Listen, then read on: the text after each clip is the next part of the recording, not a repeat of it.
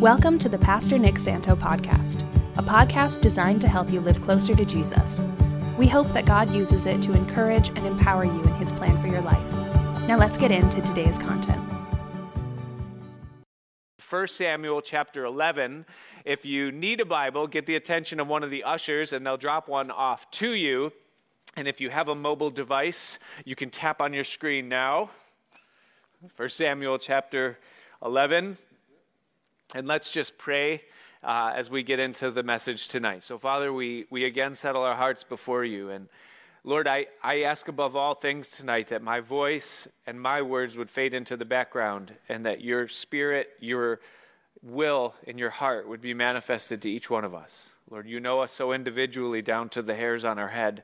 And you know our need. You know where we've come from, where we are, and where we're going. And tonight, Lord, we look to you to be the one who helps us on the way. So I pray that you would take this text that you have placed here for us, and you would take this time that you've ordained from the foundation of the world, and that you would tune our hearts to hear you very clearly, Lord, and that you would make adjustments uh, in whatever is needed, whether it be our mentality, our behavior, our direction. Lord, we yield to you now that you would have your way in this place tonight. And so we thank you in advance, and we pray that you would anoint your word in our hearts as we hear it.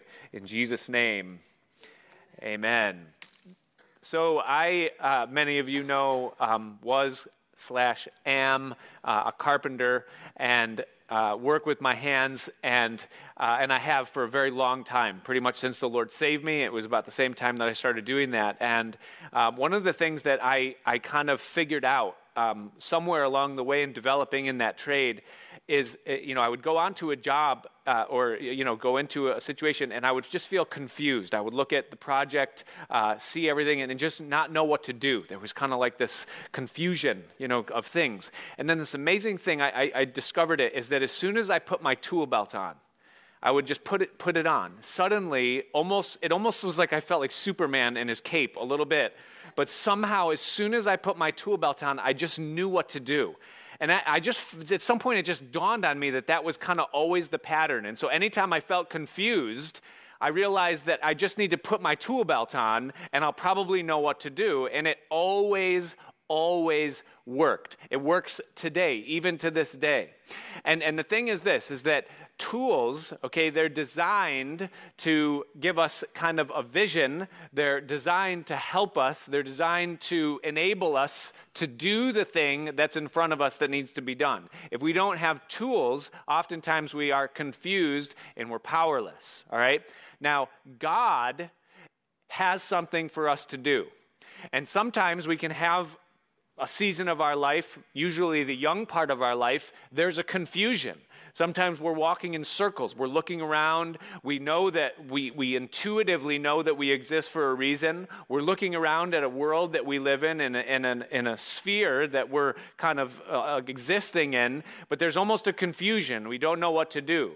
And part of what God does in our lives when we come to Him is that He begins to equip us. He begins to, as it were, put the tool belt on us and give to us the things that we need in order to interpret what we can do and what's necessary and where we fit into the big picture of all of that. And that's part of what He does. And so I opened uh, our, our study of, of uh, chapters 9 and 10 last week, uh, beginning this look at King Saul by, by saying to you that one of the hardest things, most difficult things that we go through in life is trying to figure out why we're here. Why am I here? Why do I exist? And really, and where am I going? You know, because I know I'm not where I'm going yet, whether that be heaven, big picture, or whether it be purpose in the immediate. How do I get there? What's going on? And that that's really up to God and our cooperation to bring us there, you know? Now, God, and I shared this, I don't mean to review so much, but we're kind of picking up where we left off. God has goals that He wants to meet in our lives along the way. That it isn't just about revealing our purpose and getting us to the destination of where we're going, but there's things that He's trying to accomplish in the process of raising us up. And so he, he's, he's working in us, first of all, a devotion. He wants us to know him. It is a relationship. It, it is not a boss employee relationship. It isn't even so much a parent child relationship. It starts that way and it kind of has that dynamic to it, but, the, but it's more than that. It's intimate, it's friendship, as Jesus called it, it's marriage, as the Bible depicts it. There's this depth of relationship that God wants to have with us and this devotion that he's building into our lives, that's really in many ways more important to him than even if we get where we're going or if we have what we need to do what he's called us to do is that devotion. And then in, in, the process of that he's also working depth. He's trying to sink our roots into him so that we learn how to draw life from him and not from sources outside of him that may seem to satisfy for a moment, but ultimately leave us empty in the long term. He wants us to learn to have depth in what it is that we are in Him. And then He's also working in us kind of a discovery so that we discover what our gifts are. We discover what our calling is. It isn't all at once, it's not a light switch, but it's as we move, we discern, we discover, we knock and we seek, we evaluate. Is okay, I can't do this. I don't want to do that. I hate doing this. You know, but then there's other things that he opens a door and we find joy in it. We find that we have an ability we didn't know where it came from, and there's a discovery in it. And then there, there's this revelation that as God begins to reveal and bring us to the destination, but then really underneath all of that, it's important to God that there's distance. And that is that we go the distance and that we have the longevity to be able to continue in the things that He's called us to. That we don't just reach it, touch it, and then fall away, or get bored and quit, or say, okay, I did it, I can mark that off my bucket list and give me the next thing. But we can we have depth. We can go forward and there's longevity in it. And so god is doing all of this. And all that to say is that there's a process. And so the process of god giving us tools so that we know what to do and we know where we're going sometimes it takes time. And we don't like that because we're impatient people but without it we falter we fail and we fall now, one of the things that I love about the Bible, because God gave us this incredible gift to be able to, to, to, gain wisdom and insight and see examples, is that God gives to us pictures of people's lives and we get to see what happened to them. And the Bible tells us, it's 1 Corinthians chapter 10 verse 11. It says that the things that happen to the people in the Bible happen to them as examples for us.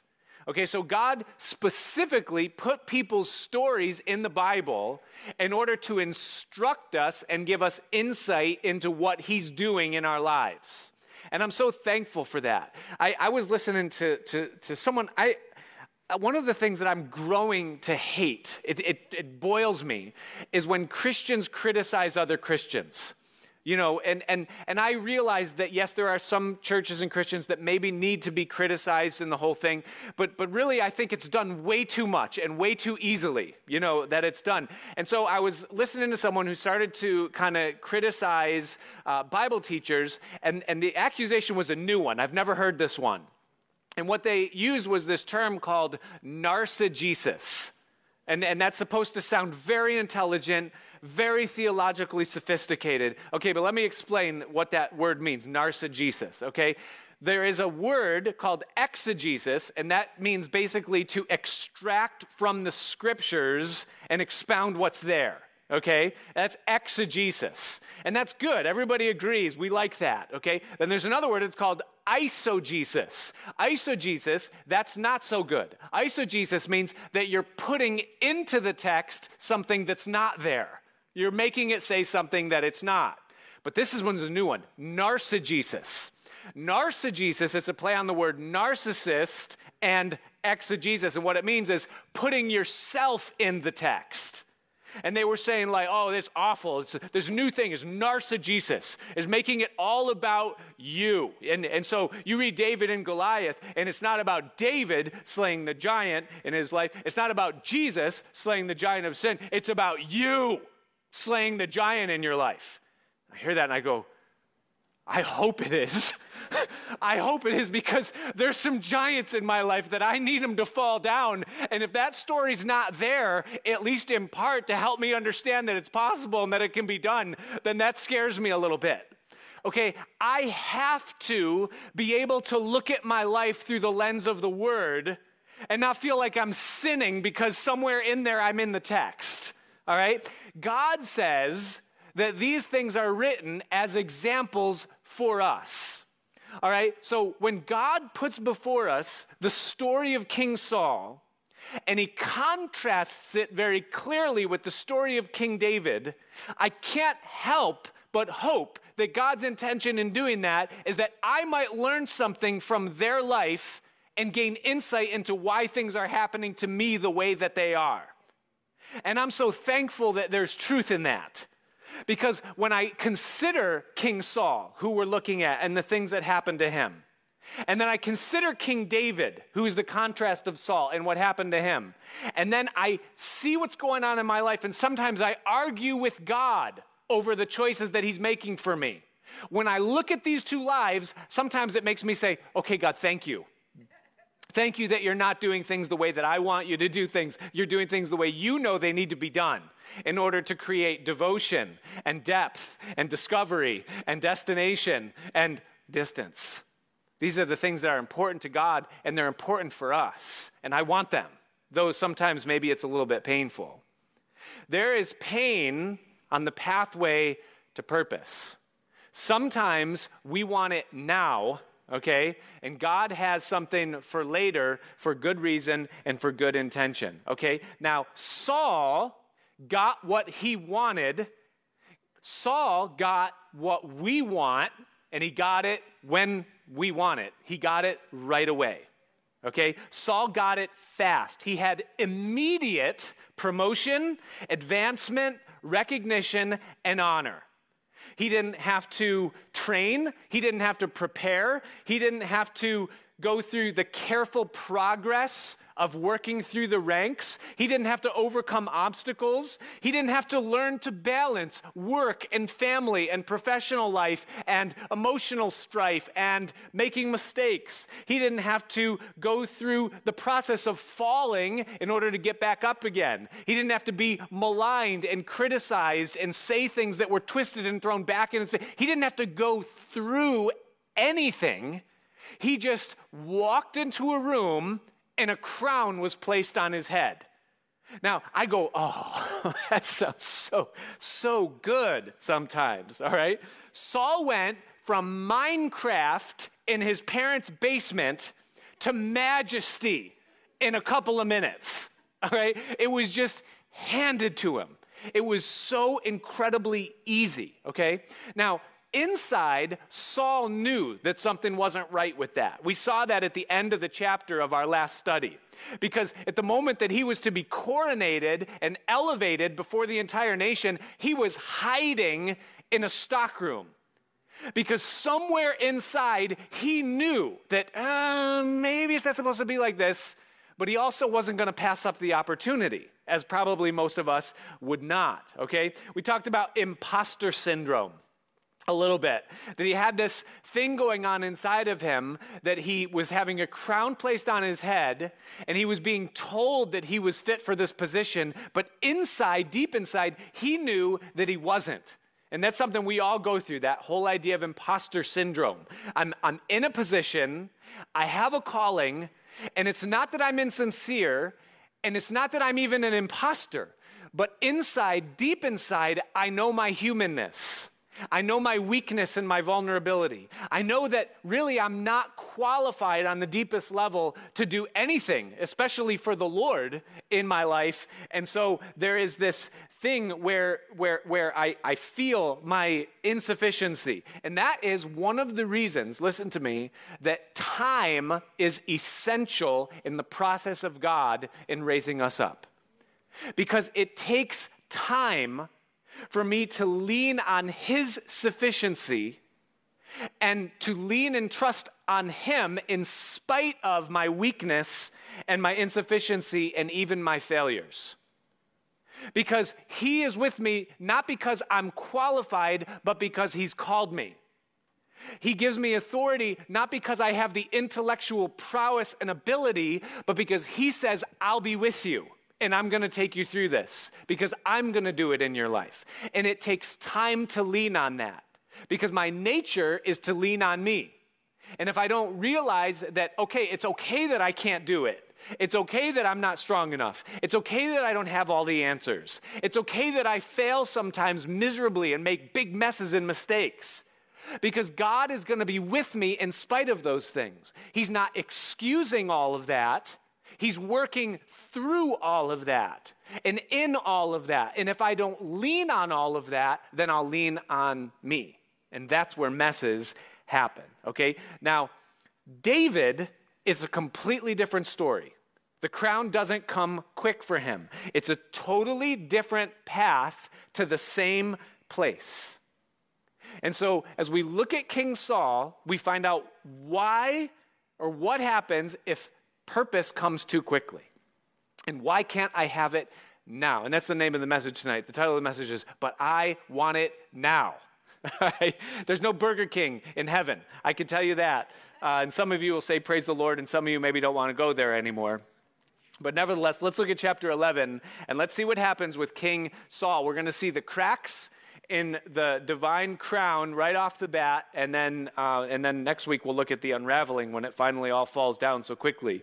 Um, but chapter 11, verse 1, it says this. It says, "Then Nahash the Ammonite." So then it's right after the coronation, right after Saul is elevated in the eyes of the entire nation and held up as their new king. This is what you asked for, and now here it is. You have it. He's strong, he's broad shouldered, he's taller than anybody else, he's competent. Here he is. Then, after that, Nahash the Ammonite, an enemy, came up and encamped against Jabesh Gilead, and all the men of Jabesh said unto Nahash, Make a covenant with us and we will serve you. Okay, so here comes this enemy force now.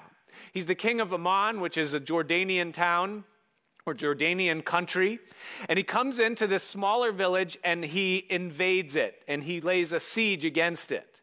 And the men count, they look, they see, the, the odds are not stacked in their favor. And so the elders of this Israeli town go out to this king who's invading their land and they say, Listen, we'll, we'll make a peace treaty with you We'll be your slaves if you let us live. How's that sound? Well, Nahash, verse 2, the Ammonite, answered them and he says, On this condition will I make a covenant with you. One condition in the contract, one clause. That I may thrust out all your right eyes and lay it for a reproach upon all Israel. Okay, so we can do this, but I'm also going to take your right eye, the right eye of every single person. If you'll agree to that, then I will make this covenant with you. Now, these people are so desperately afraid and so completely insecure that they say to the governor, verse 3, they say that the elders of Jabesh said unto him, Give us seven days' respite that we may send messengers to all the coasts of Israel, and then if there be no man to save us, then we will come out to you. In other words, let us think about it that might not be a bad deal. Okay, we'll, we'll evaluate. We'll try it. We'll put patches over an eye for a week. We'll see if we can get our depth perception back. In the meantime, we'll see if we can call up all of our friends and get a football game going and, and see. We'll see if we can get enough people to actually fight against you. Let's see if maybe we can do this whole thing. Now, here's what I want you to see in this little episode that begins chapter 11 is that the people have the king that they asked for but they do not have confidence in the king that's been set over them. Their initial response is not, let us contact the king's office that was just put in his place and see what he's got planned. They immediately feel like, oh, we're doomed. We have no hope. There's nothing that we can do. Let's see what we can uh, pull together apart from anything that might be prepared for us in this whole thing. He's anointed, he's announced, but he's not respected. He's not being taken seriously as of yet. Uh, my first pastor, uh, actually the pastor that ordained me as a pastor and discipled me, really uh, invested in me quite a bit. Um, I remember there was one season, and I was a young man. I was in my early 20s, and uh, there was a group of us that were all relatively young in that age bracket that he was working with and raising up. Um, and there was one week or something that he went to Israel on a tour with some people from the church, and uh, his wife kind of came up with this idea that we would bless him by remodeling his office while he was away and surprising him when he came back. And so we remodeled his office, uh, did the whole thing, made it really nice and, and all. And he came back and he was blessed. And so uh, made it really cool. But in the process of it, we took everything off the walls and painted the walls. And he kind of put the office all back together, but he never put his ordination certificates back up on the wall. He had two of them from two different um, places, you know. And, and he didn't put them up. They were just kind of like under behind his desk on the side. And I remember on one particular instance, one of the other guys that was there said, said to him, said, Bob, why don't you put your ordination certificates up on the wall? And he said, Why? And he said, Well, so that when people come in here for counseling, they, they feel like at least there's some credibility behind who's counseling them, you know? And I remember, like, he didn't miss a beat, but he looked him right in the eye with, like, the perfect countenance, and he said, he said to this guy, he said, John, he said, if the people don't know that I'm a pastor before they come in here, then it doesn't matter what's on the wall once they do. And I'll never forget those words because it communicated something that, that resonated deep in my spirit. And that is that your calling is not something that you're appointed to or certified in, it's something that exists deep on the inside. And the calling is something that resonates out of your life and not something that is something that's given to you by someone else. And so, what Saul has here is that Saul has the certificate, Saul has the crown upon his head but he hasn't won the hearts of the people. He has power in the sense that he's been appointed, but he doesn't have authority in that he is respected or that he has influence. Uh, pastor and author John Maxwell, many probably have uh, heard of him or read some of his books. He's kind of a leadership guru. He's a student of leadership, always been fascinated by it. And he wrote a book um, that I, I, listened to half of the audiobook and tried to keep on it, but I'm just not that deep, um, not that smart, you know, to be able to retain it. Um, but, but his book is called The Five Levels of Leadership. And I actually like the way he communicates it because there's truth in what he says. But he says that basically there's, there's five different levels that you reach as a leader. Uh, and, and number one, or the lowest level, is position. And that is that you have just earned the title, you've earned the certificate. You know, that's the lowest level. You have authority because you've been appointed. You've been called manager, and so people have to listen to you because you have the title. Second level is permission meaning that you've got enough credibility that people now see your competence and they give you permission to lead them. The third level is production. And that is that you've actually accomplished something. You've done something, and people can see that you've done something, and so therefore they're comfortable following you because you get things done. Number four, the level four, is relationship or development. And that is that when you have imparted to someone else through your life something that adds value to them, now they're following you because you have built something into them. They re, they, they're, they're, they're coming to realize that you are the real deal. And then, number five, the fifth level, he calls influence, essentially. And that is that people respect you as a leader because of who you are as a person on top of all of the other things. And he says that when you come to that point where influence is the reason why people follow you, you're a level five leader. Now, here's what's going on with Saul he's a level one leader with a level five position, meaning he needs to be the influential king, but he's done nothing. He's just a man who's been given a crown, and therefore the people don't even recognize the leadership that he's been given. Well, watch what happens in verse 4. It says, Then came the messengers to Gibeah of Saul, and they told the tidings in the ears of the people, and all the people lifted up their voices and wept. And behold, Saul came after the herd. Just mark that in your mind. Out of the field, and Saul said, What aileth the people that they weep? And they told him all the tidings of the men of Jabesh. So just pause right there, and I just want you to see something about Saul that's going to be important to see what kind of a leader that he actually is. Is that it says that Saul came after the herd. And that might, you know, seem to you to be inconsequential information. It doesn't really matter, but it actually is quite significant and it tells us a lot. Because there are two types of livestock farmers, okay? There are herdsmen or cowboys, and there are shepherds. Those are the two different types. And Saul is a herdsman, he's a cowboy. And here's what a rancher or a cowboy does they lead from behind. They drive the flock. They manipulate the herd. They use fear tactics, tools, and even branding for identification. It is a very specific form of controlling a herd or livestock. It's coming behind, okay? That's what Saul is. It says that he came behind the herd. Now, the shepherd, on the other hand, of which David will be, and that will be the way he leads, the shepherd goes before. The sheep follow the shepherd because the shepherd wins their trust. He encourages confidence in the sheep. He wins their confidence and makes them feel safe in following where he's leading. A shepherd values those he's leading, and a shepherd knows the sheep, and the sheep know the shepherd. It's a completely different dynamic. And at this point, Saul's style of leadership is that of a herdsman. He's one who leads from behind. He leads with thrusting, with control. He leads by manipulation, and his purposes often are selfish. Okay, so he's a herdsman. Keep note of it. Now, watch this. It says in verse 6, it says that the Spirit of God came upon Saul when he heard those tidings and his anger was kindled greatly.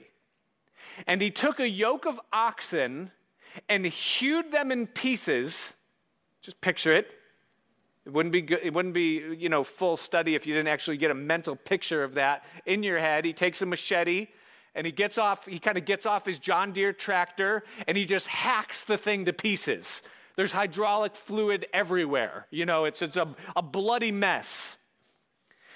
And he sent them, so now he calls FedEx, and he puts pieces of cow and bull into boxes and he sends them throughout all the coasts of Israel by the hands of messengers, saying, Here's the note that's attached to the outside. Just thought you'd love this. Merry Christmas from Saul the king and his family. He says, Whosoever cometh not forth after Saul and after Samuel, so shall it be done to his oxen. And the fear of the Lord fell on the people, and they came out with one consent. What would you do? All right. All right. The governor just sent me a piece of a cow and said, This is what he's going to do to me if I don't show up at such and such a time for such and such a purpose. Now, I want you to, to, to, to, to take a note of this, all right? The Spirit of God comes upon, this is so confusing to me. All right, my check engine light just goes on right away because it says that the Spirit of God came upon Saul and it says that his anger was kindled. And, and right away I go, wait a minute, those two things don't fit together. Because when I read about the Spirit of God, I never read about anger. Isaiah chapter 11, verse 1 and 2 describes very clearly the personality of the Spirit of the Lord. It says that there will come forth a, a, a, a, rod out of the stem of Jesse, and a branch shall grow out of his roots. And it says that the Spirit of the Lord will rest upon him. Here's the description the Spirit of wisdom and understanding and counsel and might and knowledge and of the fear of the Lord. Those are the attributes of the person of the Holy Spirit, what he imparts. Now, the New Testament, book of Galatians, chapter 5, says this, and I want you to hear it, okay? In contrast to that, Galatians 5:19 it says this, "Now the works of the flesh, that is the attributes of myself, the personality that I possess apart from God, the works of the flesh are manifest, which are these adultery, fornication, uncleanness, lasciviousness, idolatry, witchcraft, hatred, variance, emulations. Here's the word ready? Wrath and strife. And that means anger and contention. that anger and seditions and heresies, and then he goes on and he describes more and he basically condemns all of those things. Anger is an attitude or a response that is typically associated with my flesh. So when I read that the Spirit of the Lord came upon Saul and anger was the outcome, immediately I'm confused by that. I don't really fully understand it. It doesn't make sense to me. Okay, but here's what I do understand I understand that God in the Old Testament came upon people for his purposes and endued them with power and strength to fulfill his will. And in that, I understand that when the power of the Spirit comes upon me and I use it to energize the methods of my flesh, things begin to get messy.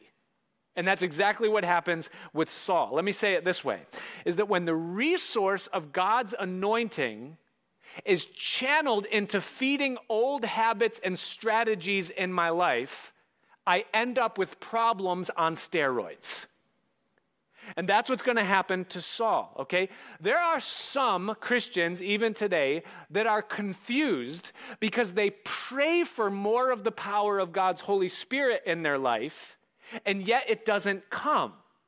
And sometimes I believe that the reason why God does not release fully what he can release and wants to release within our lives is because we resist God's promptings for repentance and change. And if God would give us the power we're desiring, in our flesh, we would channel his energy, strength, and wisdom to accomplish our goals and wills according to our strategies and ways and not his. And I think oftentimes that's why we lack the power that we pray for. Okay? Saul channeled God's spirit and power into his method and way of getting things done, which was completely contrary to God's. Okay, now let's think about this in the light of other scripture. How did Jesus respond when the Spirit came upon him? It says that he was moved with compassion on the multitude because they were like sheep without a shepherd. That's a far contrast from what we're seeing in the life of Saul. What about Paul the Apostle? When he was in Athens, it says that he was stirred, that the Spirit stirred him up when he saw the city wholly given to idolatry. And it moved him to plead with the people from to turn from that which could not profit them and to turn to the living God in the person of Jesus Christ who could. And that's a far cry different from what we see in Saul here. He is using the power of the Spirit to motivate, invigorate, and empower his strategies and ways and it's going to cause big, big problems. You know what's interesting is that there'll be an episode in David's life where he'll have a similar experience, where something will happen and it will ignite his anger. His spirit will come alive. But he doesn't have the same kind of crown and ability and authority that Saul does yet in his life, and thus God is able to spare him from making huge mistakes. Let me ask you, what do you do when the Spirit comes on you? How do you respond? okay? Notice what Saul does. It says that he grew angry, okay? He let the Spirit motivate anger. Now, David, on the other hand, when the Spirit came upon him, it moved him to action.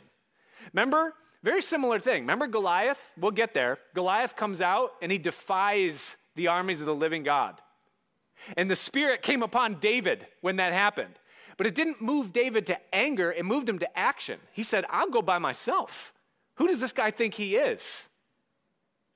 Saul did something that garnered attention, but didn't inspire the people whom he was leading. He cut up a cow and sent it out and said, You better. And the people said, Whoa, this guy's serious. He's the real deal. But it didn't inspire them to want to follow. It filled them with fear of what would happen if they didn't. They weren't motivated the right way. And look at Saul. He used reputation not devotion. Saul said, Come follow Samuel and Saul. He said nothing about the glory of the God of Israel, or about the future of his kingdom, or about the promises that he made that he would defend them against their enemies. He doesn't point to God at all. He points to himself and the person who gave him his title. And that was the strength of his whole drive. Okay, listen, Be careful that you don't misappropriate the Spirit's resources. Has God given you wisdom? Why did God give you wisdom? Has God given you money and the ability to manage it and build it? Why? Did God give you strength and the ability to understand people and to move and lead people? Why did God give you that? Did God give you strength and energy like people that the rest of us are jealous of? why did God give that to you? The, the question is to find out why, okay?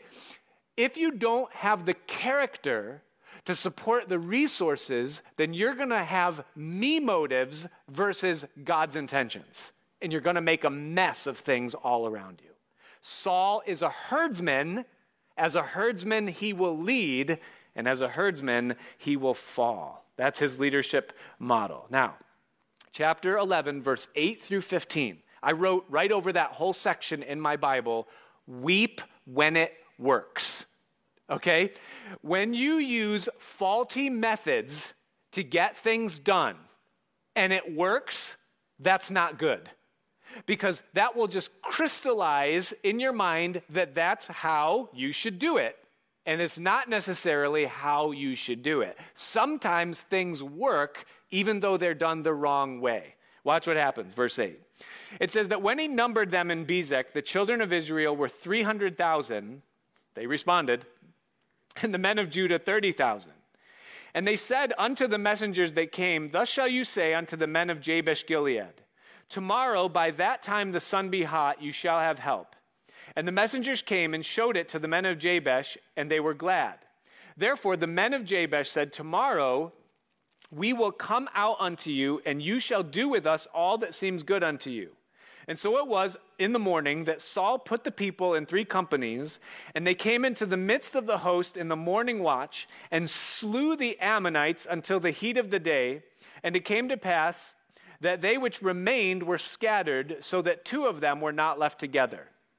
And the people said unto Samuel, who is he that said, Shall Saul reign over us? Bring the men that we may put them to death. Okay, so now the same people that didn't have enough confidence in Saul to send a message to him first before they wanted to make a covenant with the. Now they're saying, Who didn't believe Saul could save us?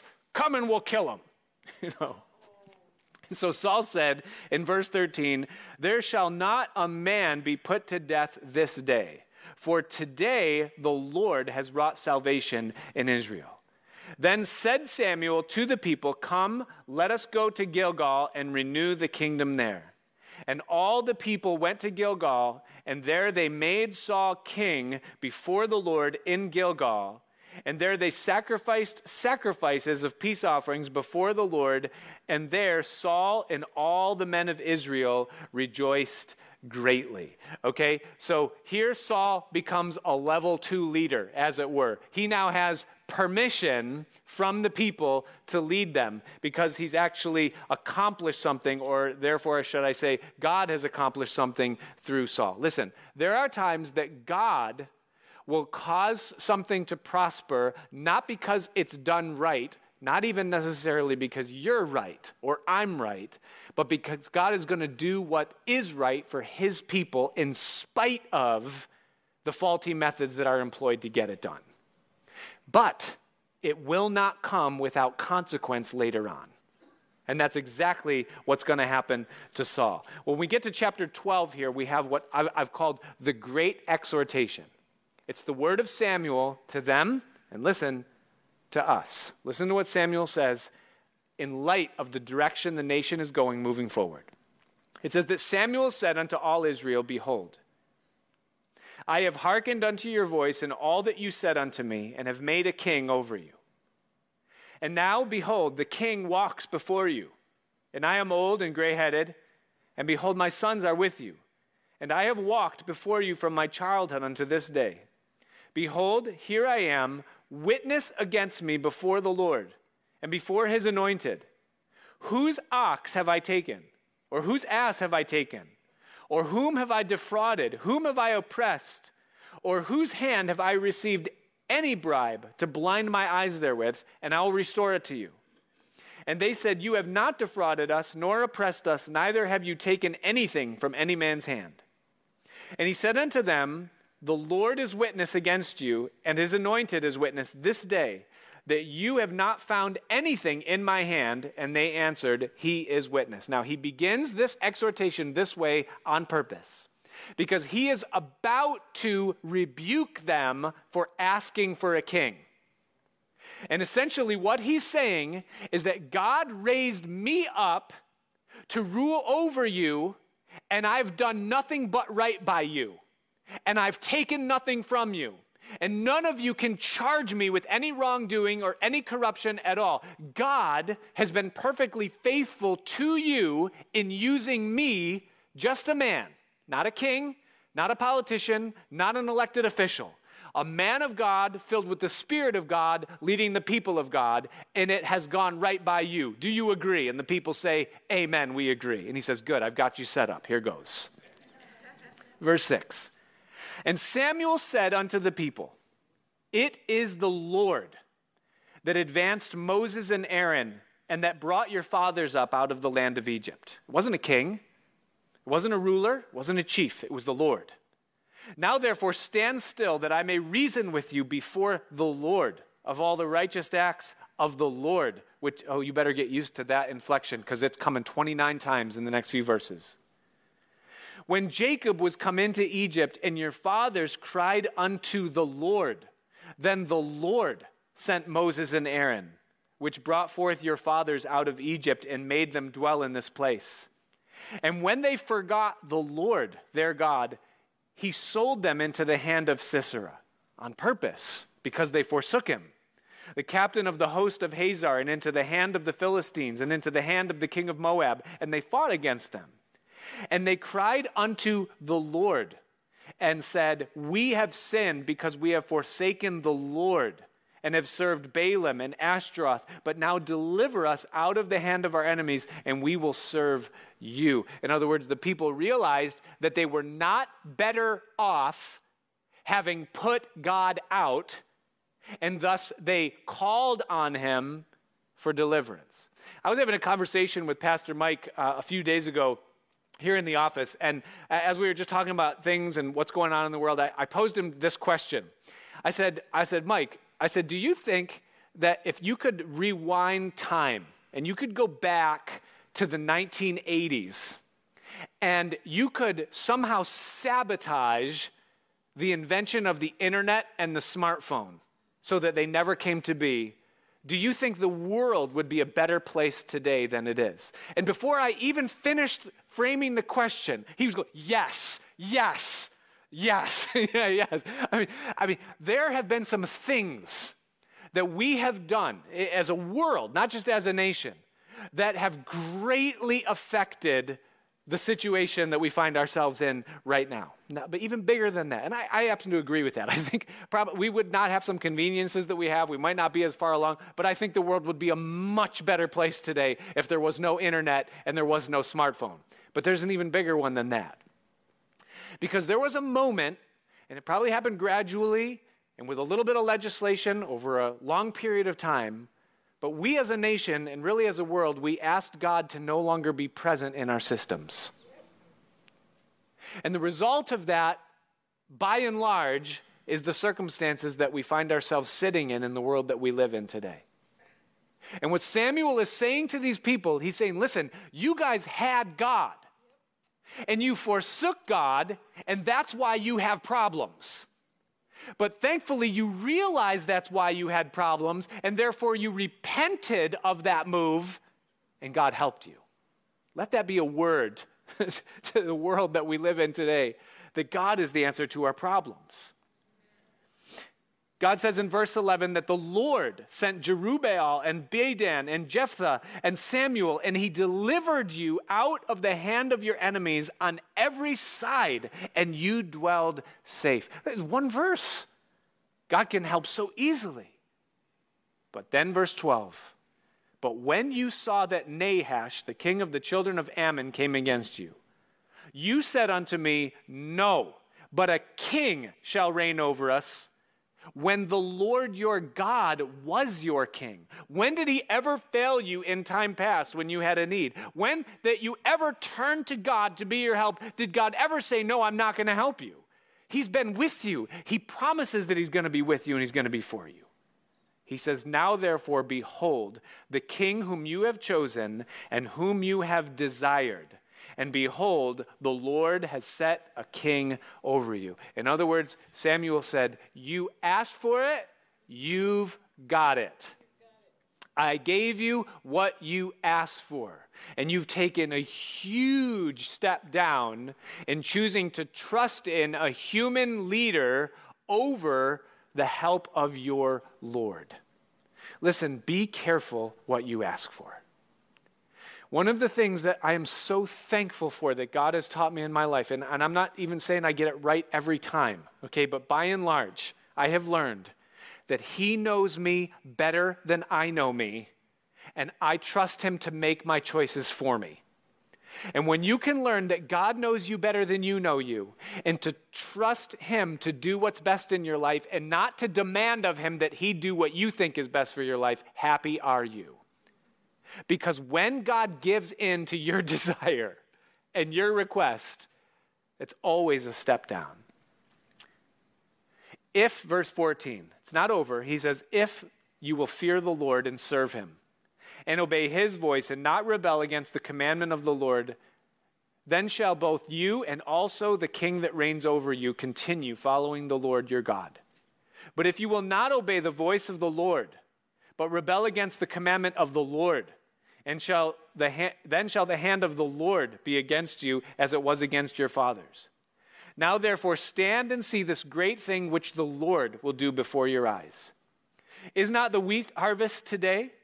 I will call unto the Lord, not your king, and he will send thunder and rain that you may perceive and see that your wickedness is great, which you have done in the sight of the Lord in asking you a king. So Samuel called the Lord and the Lord sent thunder and rain that day, and all the people greatly feared the Lord and Samuel. And all the people said unto Samuel, Pray for your servants unto the Lord your God, that we die not. For we have added unto all our sins this evil to ask us a king. And Samuel said unto the people, Fear not. For you have done all this wickedness, yet turn not aside from following the Lord, but serve the Lord with all your heart, and turn not aside, for then should you go after vain things which cannot profit or deliver, for they are vain. Listen, this is the great exhortation of chapter 12, the whole reason why Samuel called this meeting together in the first place. He said, Listen, regardless of what's been done in the past, right now, today, regardless of getting what you wanted, sleeping in the bed that you made for yourself, regardless of the days that have gone by, right now, where you are, put your full trust in God. Put your full devotion in God.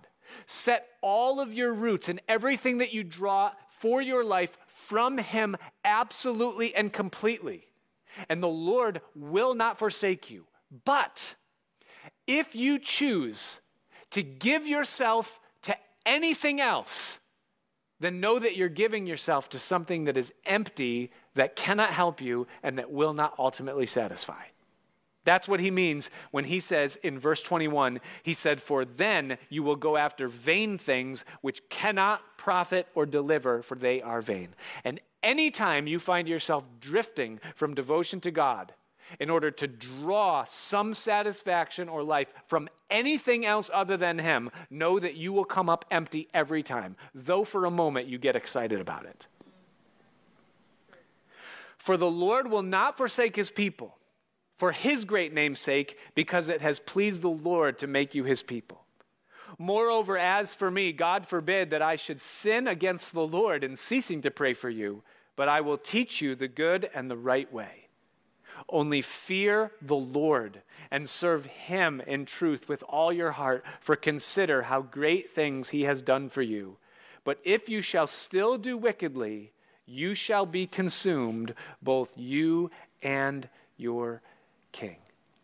Listen, God says, You ask for a king, and so you shall have a king.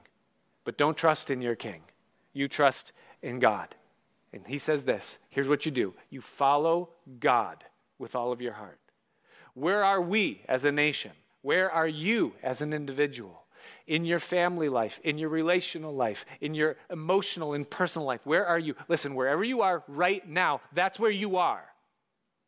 But you have the choice today whether or not you want to put your full trust in God for everything that concerns you from now and into your future. That choice is with you.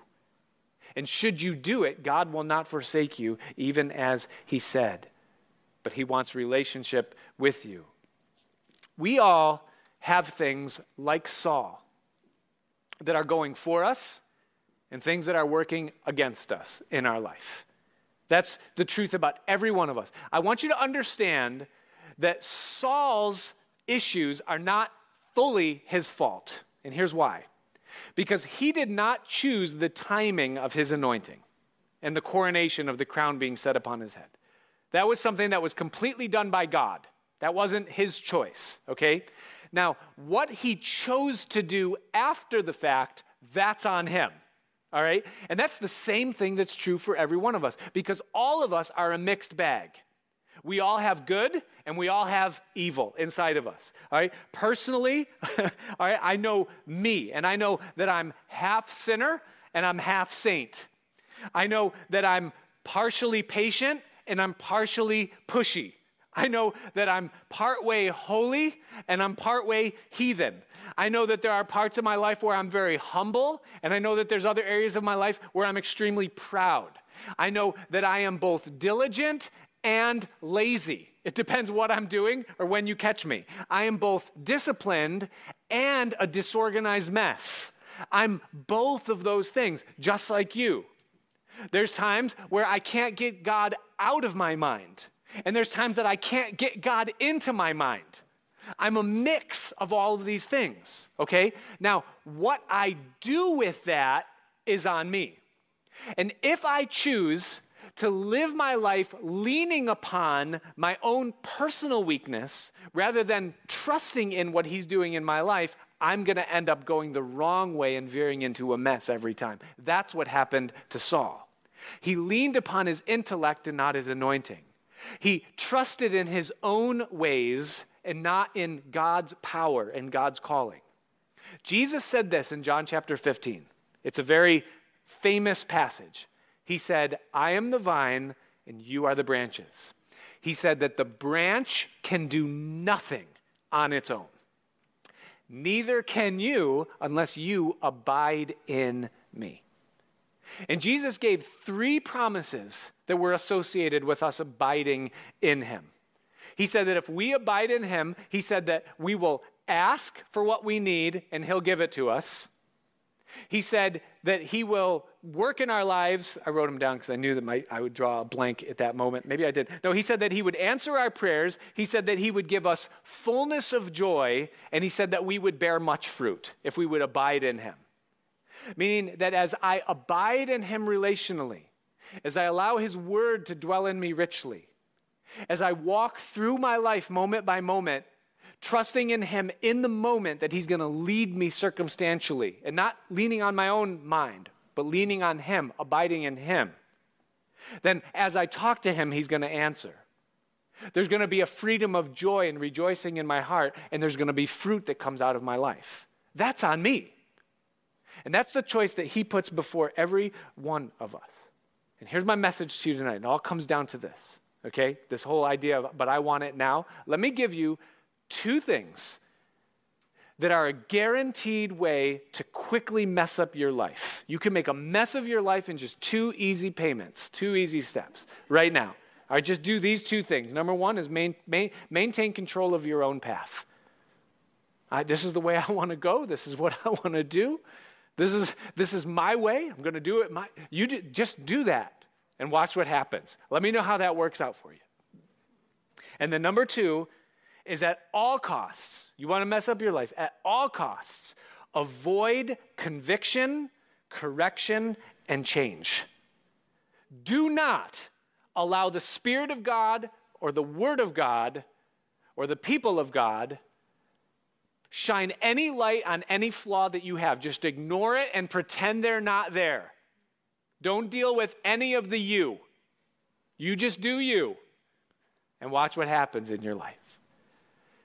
But if you want God's best, if you want destiny, and I use that word to mean destination, getting where you're going, and you want to last and go the distance in that place, then you surrender you. You acknowledge that, yeah, I'm broken and I'm undone, and half the stuff in here is messed up, and God, I need you to change it, or I'm going to make a train wreck of my life and you lay it at the foot of the cross and you say, Jesus, change me from the inside and teach me what it means to abide in you fully. And no matter how long it takes, no matter what kind of pressure, no matter what kind of process you have to complete in order to get me where I'm going in a way that will last and in a fullness of joy and an abundance of fruit, then God, I trust in you to do your will in me. Father, I thank you tonight, Lord, that you lay these things before us. You're so faithful, Lord, to testify truth. And so I ask tonight, Lord, for each of us that are here, that you would now shine the searchlight of this verse, this word upon our hearts. And that you'd show us, God, where we've become self willed, where we're unsurrendered, where we, like Israel, have become demanding and said, Give us, because we have desired. Oh God, save us from our desires and conform us into what's best for our lives. For we choose this night to trust you we believe that you know us better than we know ourselves. We believe, Lord, that in that moment when we find ourselves in the place that you have ultimately prepared for us, both here and in heaven, that we will say yes and amen. So, Lord, may we not go kicking and screaming. May we not take the long road, Lord, because of self will. But help us, Lord Jesus. We trust you to have your way in all things in our lives. We commit to you tonight our families, marriages, our relationships, our plans, our careers, even our mistakes, and the things that we've messed up along the way. And we choose, Lord, this night, right here, right now, to put our full trust in you, to sink our roots deep into the person of Jesus Christ, to draw on the wisdom of your word and the strength of your spirit. And we give you permission to wrestle out of our hands those things that we can't let go of, that we might know your blessedness in our lives. So do, God, what only you can and what only you've wanted to do from the foundation of our existence and make us completely yours. We pray these things tonight in Jesus' name. Amen. Let's stand. Thanks for joining us for the Pastor Nick Santo podcast. To regularly receive these teachings, be sure to subscribe so you can get it automatically when it's released. If you find this material helpful, please share it and help us get the message of Jesus out to others. We also appreciate your feedback, so if you would, leave us a review in iTunes or wherever you listen to podcasts, or email us at pastor.nickpc at gmail.com. Until next time, may you continue to love, learn, and live the way of Jesus.